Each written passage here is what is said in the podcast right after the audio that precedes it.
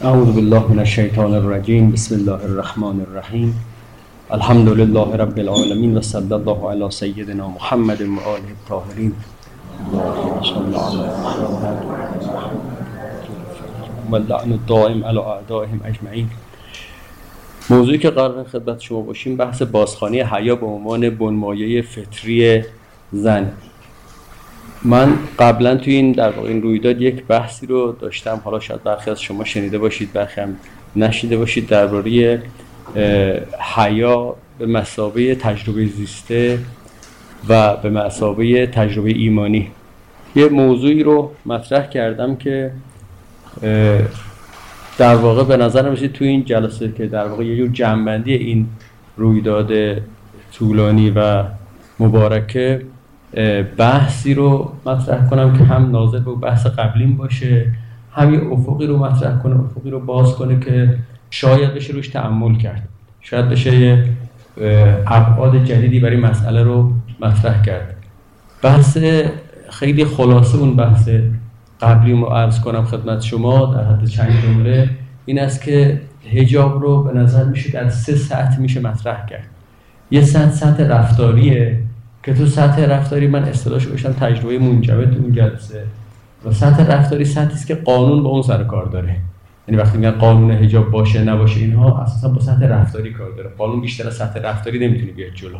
و البته من مدافع اون سطح هستم و تبیینم کردم تو جایگاه خودش که به نظرم مشکل که ما داشتیم این است که حجاب که باید به مسابقه قانون مدنی فهم شد به مسابقه قانون کیفری فهم شده و مشکلاتی رو کشور ما رقم زده. و اگر در افق قانون در افق قانون مدنی فهم بشه به نظرم عمده اون مشکلات حل میشه. اما مرحله بالاتری که از حجاب که مطرحه حجاب به مسابقه تجربه زیسته است. تجربه زیسته بودن حجاب به این معناست که خود فرد حالا این تعبیری که حالا سرکار خانم توی این صحبت قبلشون داشتن حالت درونی شدن مسئله. خود فرد اقدام کنه. زمانی فرد اقدامی می‌کند برای قانون قانون خلاص از بیرون فرد به نحوه کلی الزام میاره. ولی زمانی از خود فرد از درونش اقدام می‌کنه که یک نوع تجربه زیسته براش رقم خورده باشه. یعنی یک نوع تحلیلی داشته باشه که انجام این کار چرا براش خوبه. من تو اون جلسه دیگری که حالا قبل از شاید تقریبا سال قبل همون تو اون جریانات مطرح شد تو چهار جلسه مطرح کردم گفتم که در واقع مفهوم حجاب یا تجربه زیسته حجابی که شاید بهترین صورت بندیش و شاید متحری تو کتاب مسئله حجاب انجام داد. اما این کتاب مال 20 سال 15 سال قبل از انقلابه و هنوز جامعه دینی شکل نگرفت جامعه حکومت دینی شکل نگرفته بود. مفهوم سیانت بود که متاسفانه ما هنوز اونجا موندیم. این مفهوم سیانت البته مفهوم پیشرویه یعنی که این معنا که حجاب مسئولیت است نه محدودیت. طرف می درک می‌کند که با داشتن حجابی تجربه زیسته منظور درک می‌کند با داشتن حجاب مسئول می‌شود از پیدهایی این یک گام جدی بود که شهیدتری به جلو برداشت. متأسفانه گام دوم دیگه کسی بر نداشت. گام دوم که عملا تو عرصه اجتماعی رخ داد اما شاید صورت بندی نظری نشد اون بحثی بود که به نظر خودم تحت عنوان کنشگری زن مطرح کردم. یعنی حجاب مسابقه کنشگری نه فقط سیانت. یعنی الان در واقع من چرا اینو مطرح کردم؟ توی اون جمعی سال قبل بی حجابی علامت کنشگری شده بود تو جامعه. که من گفتم نه خود حجاب می‌تونه کنشگری باشه. نشون دادم اگه کسی فهم تاریخی از این پدیده داشته باشه به راحتی تو افق کنشگری قرار می‌گیره و شاهد خیلی مهم هم, هم کشورهای غربی که تو کشورهای غربی حجاب به مسابقه کنشگری یعنی خانم‌ها به خاطر اینکه کنشگر باشن محجبه هستن. سطح سومی که در واقع اون جلسه قبل مطرح کردم الان می‌خوام داره زوایای دیگری ازش باز کنم. اسمش من خودم گذاشتم تجربه ایمانی چون تو ادبیات رایج فعلا اسمی براش وجود نداره برای سطحی که من می‌خوام مطرح کنم. این تجربه ایمانی چرا مطرح کردم از این جهت که یک بار من جایی بحث مطرح می‌کردم یه خانم من گفت آقا ما نمی‌خوایم کنشگر باشیم کی باید ببینیم؟ یعنی شما کنشگری یه فضای فعال بودنی است برای شخص. یه کسی حال نداره کنشگر باشه چی؟ حالا چی؟ من دیدم خب پس این تحلیل ما برای کنشگری در اینه که به نظر خودم می‌رسه. یک تحلیل شاید یک گام به جلو باشه توی مفهوم تجربه زیسته زنانه اما مسئله ای نیست که بتونه برای همه اقناع کننده باشه.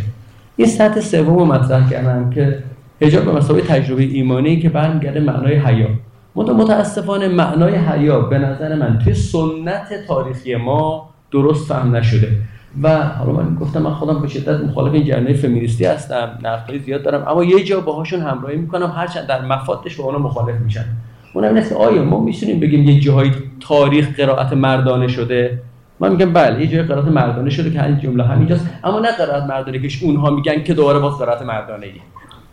یعنی می‌خوام بگن تاریخ قرائت مردانه شون همینو مردانه قرائت می‌کنن که من برادر مشکل فمینیستا تو این نکتهش برای که مطلب بگم یه مقدمه کوتاهی داره. مقدمش هم دیگه بحثشو نمی‌کنم دوستان احتمالاً تو بحث فلسفی خوندن. مقدمه بحث من ترکیب اتحادیه نفس و بدنه. ترکیب اتحادیه نفس و بدن مفادش یعنی لازمه اجتماعی ترکیب اتحاد. از آقا میفهمیدن که فلسفه باید امتداد اجتماعی پیدا کنه. من یک کتاب یک خانم آمریکایی رو دیدم که گفتم آقا امتداد فلسفه ما توی این خانم انجامش داده. خانم نانسی چی چی بود نانسی پیرسی لاف تیبادی به بدنت عشق بورز. این کتاب تو نقد جریان همجنسگرایی و تراجنسی. خلاصه حرفش من گفتم مبتنی بر قاعده ترکیب اتحاد نفس من گفتم ترکیب اتحاد نفس و بدن نمی‌دونی. یه مسئله رو تبیین کرده. شو ترکیب اتحادی نفس و بدن بودید به راحتی حل میشه. لازمه این ترکیب من نمی‌خوام وارد بحث فلسفی سنگین بشم. لازمه ترکیب اتحادی نفس و بدن این است که نفس هم زن و مرد دارد. برخلاف فرمایش برخی بزرگان که میگن که نه. به لحاظ جس فقط زن و مرد داریم. روح و اینا مجرد مجرد هم هیچ ذکوریت اناسیت نداره. بنده این دیدگاه رو با عرض پوزش از همه بزرگان کشور قبول ندارم. به نظر میسه اگه با ترکیب اتحادی نفس و بدن جدی بگیریم لازمش این است که نفس هم زن و مرد داره روح هم زن و مرد داره. اما زن و مرد بودن به معنی خوب و بد بودن نیست. به معنی بهتر و بدتر بودن نیست. به معنی است که تو ادبیات قرآن از تعبیر زوجیت استفاده می‌کنه. این تعبیر زوجیت تو قرآن خیلی تعبیر مهمیه. زوجیت یعنی دوگانگی که این دوتا مکمل هم دیگه و, و اتفاقا و من کل این خلق نازوجین اساسا تنها کسی که زوج نیست فرد حقیقی است خداست. خدا زوجیتی نداره توش. یعنی هیچ دوگانگی در قبال خدا نیست. مثل نداره نظیر نداره هیچ حتی زد نداره. یعنی شما هیچ جا خدا رو نمی‌تونی کنار چیز دیگه بذارید برای همین سالس و سلاسه کفره. اما رابع و سلاسه ایمان. این حال بحثی است که تو بحثی فلسفی هست. شاهد فقط خیلی سادهش بیارم ببینید توی کافی از امیرالمومنین علیه السلام خطبه نقش شده. این جمله که تو توحید صدوق هم اومده. کافی جلد یک صفحه 139 توحید صدوق صفحه 308 و به مزادته بین الاشیا عرف الله ضد این مفهوم زوجیت این مفهوم بنیادین است تو جهان شناسی که اساسا غیر خدا زوجه. و خداوند اساسا زد ایجاد کرده. با اینکه همه اشیا رو ضد هم کرده زوج هم کرده معلوم میشه خودش هیچ ضدی نداره. و بعد حضرت اینو که میگه آخرش همین آیه تمسک می‌کنه. میگن که ذالک قول تعالی و من کل شیء خلقنا زوجین لعلکم تذکرون. خب این مقدمه من نمی‌خوام خیلی تو این مقدمه وایسم. ادعای من چیه؟ ادعای من این است که ما باید ببینیم اون رکن زنانگی مردانگی در چیه. ببینید در این که تو انسانیت مشترکن هیچ بحثی نیست. من نمی‌خوام این چیکار مفروضات مسلم رو زیر سوال ببرم. تو انسانیت زن و مرد کاملا مشترکن. اما در عین اینکه در انسانیت مشترکن در زنانگی و مردانگی تفاوت بنیادین دارند و ما اگه تفاوت بنیادین رو دقیقا ردیابی نکنیم به نظرم اشتباه کردیم و خیلی جا زمین می‌خوریم که تا حالا زمین خوردیم. از بهترین کتابایی که تو این فضا نوشته شده کتابی که اخیرا از خانم علم در اومده. به اسم هنر زنانه زیستن. ایشون تفتنهای خیلی خوبی داره تو اون کتابش. در عین که تفتنهای بسیار خوبی داره. من خودم کلی از این کتاب استفاده کردم اما خدمت خودشون من یه پیامی دادم. گفتم متاسفانه شما هم مردانه دارید زن رو می‌خوانید. مردانش چیه؟ چون ایشون تحت تاثیر دوره جوادی آمولی آی جوادی با ادبیات سنتی خودمون نه این که من می‌خوام ادعا می‌کنم من می‌خوام زنان زن رو بخونم من زن نیستم. حالا چجوری کنم زنان زن رو بخونم؟ خوبی ما مسلمون ها و ما شیعیان این است یه اهل بیتی داریم. اینا معارف و حقیقی دارند. یعنی نیاز شما حتما زن باشی تا توصیف عمیق زن رو بگی. اگه شما معصوم باشی می‌تونی توصیف دقیق بگی تو خال بزنی. من تمام استناداتم استنادات به یک سلسله آیات روایات که میگم توی این آیات روایات یه نکته ای گفتن که تو تاریخ محفول مونده. و می‌خوام اون نکته رو بیارم روی کار. خانم الهدا تو کتاب از چه فضایی برای زنانگی مردانگی استفاده می‌کنن؟ ایشون دوگانه عقل و عشق رو می‌ذارن جلو. البته دوباره تاکید می‌کنم واقعا کتاب عالیه واقعا پر از نکات عمیقه. من چیز دارم من خدمت خودشونم نوشتم نوشتم که اشتباهی به نظر من این است که شما رفتی دوگانه عقل و عشق. دوگانه عقل و عشق دوگانه فلسفه و عرفانه. دوگانه فلسفه و عرفان حواستون باشه. آخرم عمده همون گونه که عمده فلاسفه مردن عمده عرفا هم مردن. حالا بله همون گونه که دو تا اینور پیدا میشه دو تا اونور پیدا میشه. اما فضای عرفان هم مثل فضای فلسفه مردها زنه رقم زدن و به نکته مهمی که به لحاظ تحلیلی نشون میده که قوام زن برخلاف فرمایششون به عشق نیست برخلاف فرمایش آیت جوادی امولی به عشق نیست. این است که وقتی میگیم قوام یکی به این است بعد او فاعل این کار باشد. همه می‌دونن زنان معشوق خوبی نه عاشق خوبی. و اتفاقا عاشق هم دوباره مرد. و همین دعوای فلسفه و عرفان رو بخوایم بکنیم دعوای مرد و زن به نظرم نکته است از میراث علمی آکادمیک ما که به دلایل من معتقدم اساسا ساختار علم ساختار مردان است. ساختارش مردان است. منظورم این نیستش که زنان نمی‌تونن تو وارد علم وارد بشن. منظورم این نیستش که زنان حرفی ندارن. ولی می‌خوام اون روحیه خاصی تو مردان است و تحلیل خاصی داره نمی‌خوام وارد اون ریز کاری بشم. خب پس چه چیزی قوام زنه. ادعای من یا به تعبیر دیگه فرضیه من که می‌خوام این فرضیه رو خدمت شما بزرگواران مطرح کنم مخصوصا از این جهت که خانم هستید برای من مهمه و تعمل کنید روش ببینید این حرف چقدر سر می‌رسه. من نمی‌خوام بگم این ادعای من ادعای نهاییه فقط به عنوان یه فرضیه دارم مطرح می‌کنم. میگم اون دوگانه زن و مرد ببینید تاکید می‌کنم توی قسمت انسانیت هیچ بحثی نداریم که کاملا از حیث انسانیتشون برابرند. تمام بحث ما این است که در عین که از این حیث برابرند یه دوگانگی نفس زن و مرد داریم یا نداریم؟ من نظرم این است که من ندیدم این نظر رو کسی دیگه بگه جز تو فضل احادیث که الان شهادش میگم. این دوگانه دوگانه عقل و عشق نیست دوگانه عقل و حیاست. شواهد اما الان خدمت شما خب به سرعت بگم و برای همین عنوان بحث من که بنمایه فطری زن حیا. منظورم از بنمایه فطری زن اینه. یعنی ما تو افق فطرت که عمیق ترین لایه وجودی انسان است اگر در مورد مرد بحث کنیم کلمه عقل رو می‌ذاریم جلو اما اگر در مورد زن بحث کنیم کلمه حیا رو می‌ذاریم جلو. این معناش این نیست که مرد حیا ندارد یا زن عقل ندارد. معناش این است که کدوم اساسی تر است. شروع بحثم از این حدیث کافی شروع می‌کنم که احتمال زیاد اغلبتون شنیدید. جلد یک صفحه است ده. میگه که حبت جبرئیل علی آدم علیه السلام از امام علی علیه السلام. فقال یا آدم این عمر تو ان اخیره که واحدت من ثلاث. جب وقتی آدم حبوط کرد جبرئیل اومد سراغش گفت یکی این ستا رو انتخاب کن. خدا گفته که یکی رو انتخاب کن و دو تا رو ول کن. گفت چیه؟ گفت العقل و الحیا و الدین. آدم گفت انی قد اخترت العقل من عقل رو انتخاب کردم. جبرئیل گفت للحیا و دین برید پشت برید.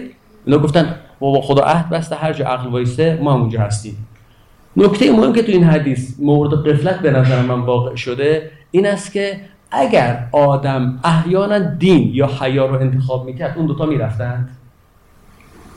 این حدیث می‌خواد بگه که عقل و نگهداری اون دوتا میمونند و اگه اون یکی رو بگه اینا میرن؟ معارف دین ما میگه نه. من حالا دیگه احادیث متعدد نوشتم. توی معارف دینی حیا و دین عقل و دین حیا و ایمان این سه تا همشون با هم دیگه گره جدی دارن. فقط از باب نمونه یک دو تا حدیث می‌کنم توی حیا و دین یا حیا و ایمان الحیا من الایمان و الایمان بالجنه الحیا و الایمان مغرونان فی قرن فاذا ذهب احدهما تبعه صاحبه. حیا ایمان هر کدومش بره اون یکی هم رفت. توی ایمان و عقل که دیگه الا ماشاءالله داریم. الایمان و العقل اخوان تو امان و رفیقان لا یختلفان. لا یعبا به اهل دین من لا عقل له الدین لا یصلح الا العقل. و اینا که دیگه همه می‌دونید.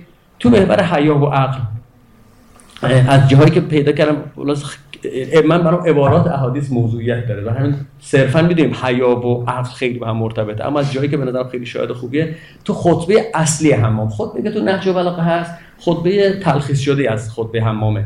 خطبه اصلیش توی کافی و چند تا کتاب دیگه اومده کافی جلد دو صفحه 229 حضرت اونجا که داره توضیح میده که مثلا این آدم مؤمن حقیقی چیه میگه لا یجهل و این جهل علی یحلم. لا یبخل و این بخل علی سبت این جمله. عقل فستحیا عقل فستحیا یعنی عقل دارد حیا دارد. حیا می‌کند. عقل و حیا هم هم گره خورده. نمیشه عقل باشه حیا نباشه و اون احادیث دیگر هم حالا فعلا دیگه نمی‌دونم سراغش. خب.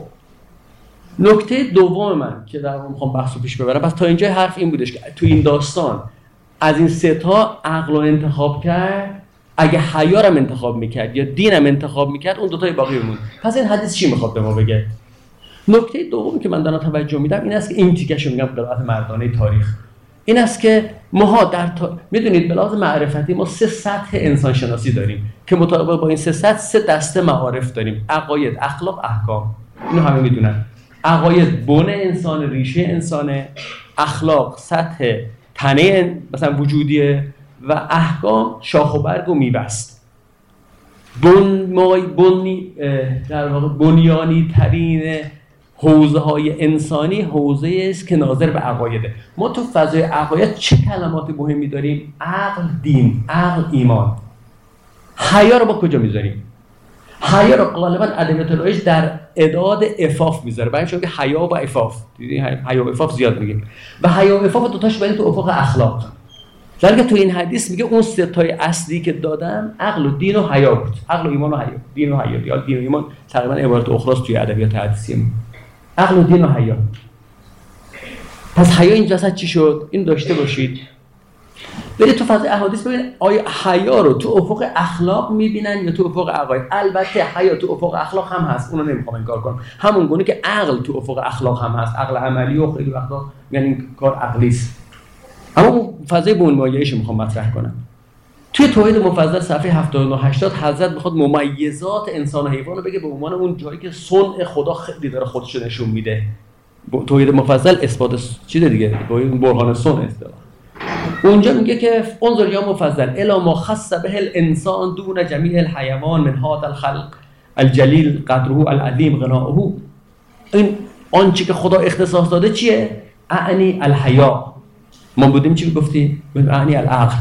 حضرت اون اون ممیزه بنیادی حیاست. البته ممیزه دومی هم میگن که بحث زبان و سخن گفتنه که توی فراز بعدیست اینشو فعلا بحثش حدیث خیلی حدیث جالبی از حیث اینکه حیا چه هایی داره؟ حیا فقط افاف یا حیا به شدت ابعاد ایجابی داره؟ تو حدیث حضرت سر شهر میدن ابعاد مختلفو که اگر حیا نبود لم یقر ضعیف لم یوفا بالعداد لم تغزل هوایی لم یتحر الجمیل. وقتی جمال به حیا مرتبطه و حضرت مفصل شهر میدن پس حضرت حیا رو برد تو بنمایه وجودی انسان. انقدر بنمایه وجودی انسان است که اگر کسی حیا ازش در بیاد دینش هم دست رفته. معان الاخبار صفحه 410 بعد از اون حدیث که الحیا و ایمان کله فی قرن باید حیا و ایمان جدایی ناپذیرن حدیث بعدی که ایشون آورده از پیامبر اکرم صلی الله علیه و آله و سلم.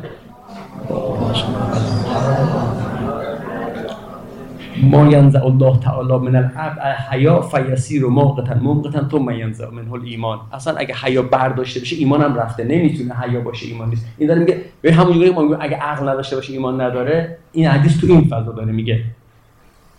تو احادیث بگردید ببینید خیلی جا حیا رو تو ببینم یه حدیث دیگه آوردم. جامع الاخبار شعیری صفحه 110 می‌خواد بگه که فقر حدیثی در روی فقره میگه فقر خیلی آثار بد داره. چیه چیه؟ خدا کنه ما فقیر نشیم. بعد این جمله من ابتلال بالفقر فقط ابتلا به عرب خصال. چهار فقری که بعدش که چهار تا خصلت بیاره. ببینید چهار تا خصلتش چه چیزایی کنار همه؟ از ضعف فی یقینه النقصان فی عقله الرقه فی دینه و قلت الحیا فی بچه قلت الحیا تو ردیف نقصان عقل و نقصان ایمان و نقصان یقین قرار گرفت. چهار تا خصلت اینه. ببینید من در این که انسان به خاطر این حرفای من اصلا معنیش که انسان به خاطر عقل یک ویژگی خاص داره. بله تو احادیث ما این فضا بسیار پر است. اون حدیث معروف لما خلق الله العقل استنطق و فقال عقل فقط قال قال ادبر فادبره. دیگه همه شنیدن دیگه احتمالی که خدا عقل آفرید تو من مثل تو آفریدشی نداشتم. من به خاطر تو همین کاری انجام میدم. یا حدیث معروف جنود عقل کافی جلد یک صفحه 21 که تو حدیث جنود عقل حیا یکی از جنود عقله تو این حدیث.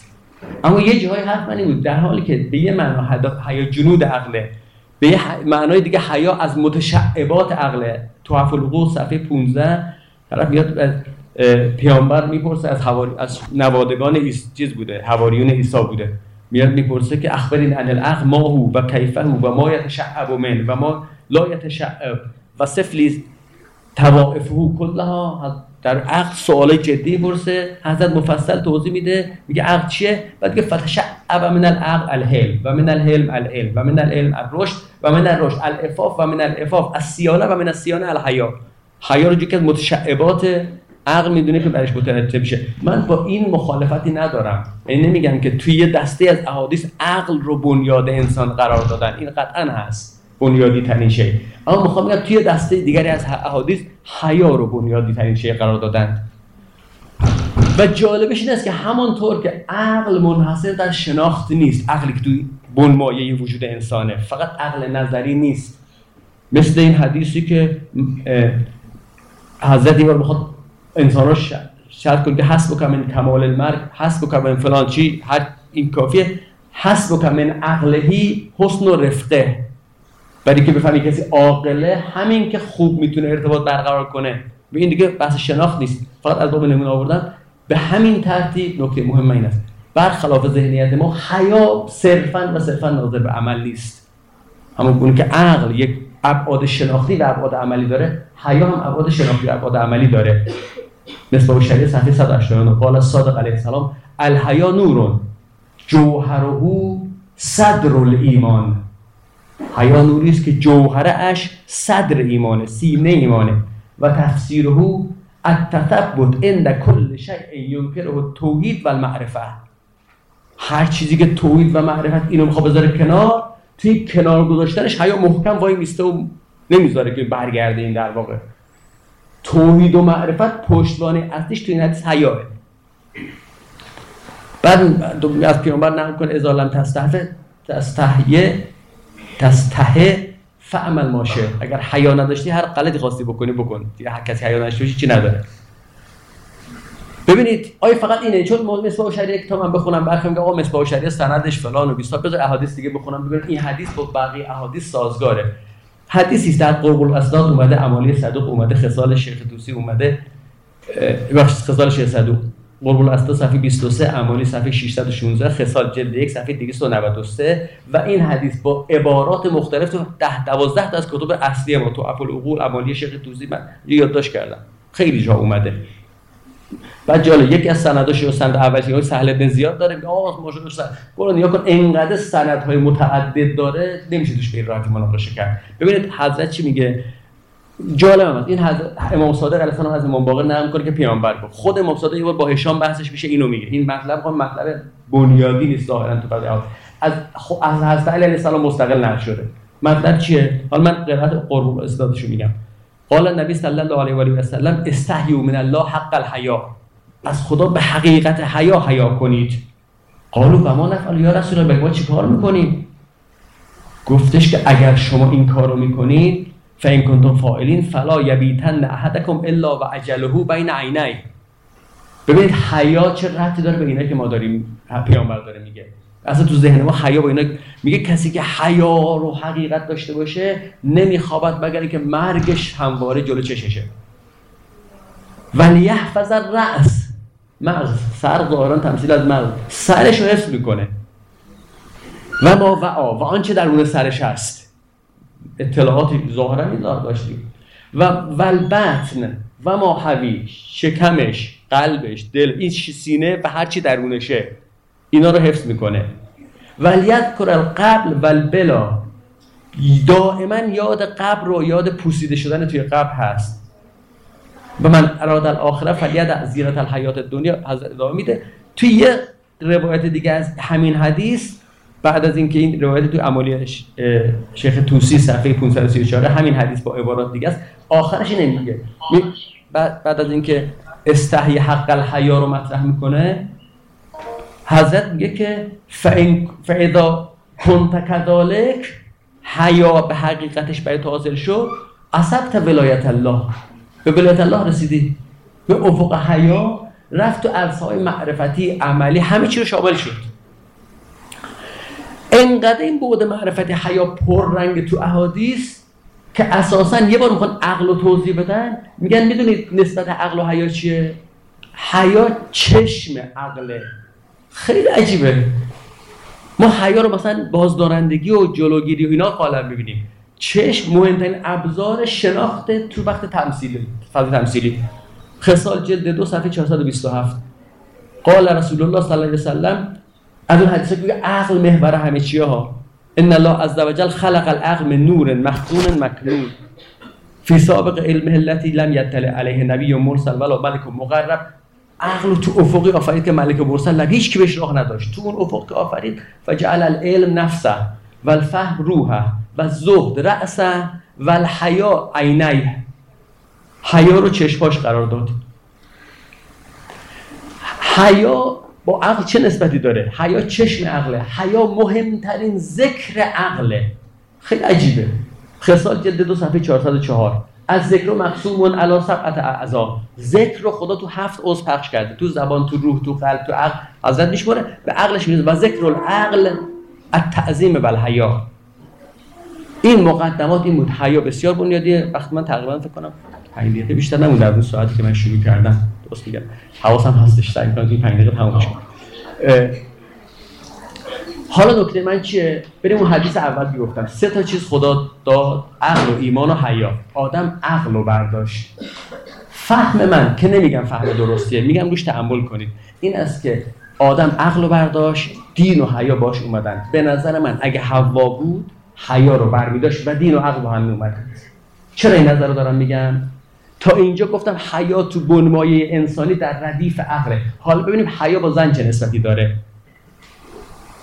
حدیثی است که تو تحفت الاخوان اومدید که تحفت الاخوان چاپ نشده خطیه توی مستدرک و چند جای دیگه حدیث نقل شده.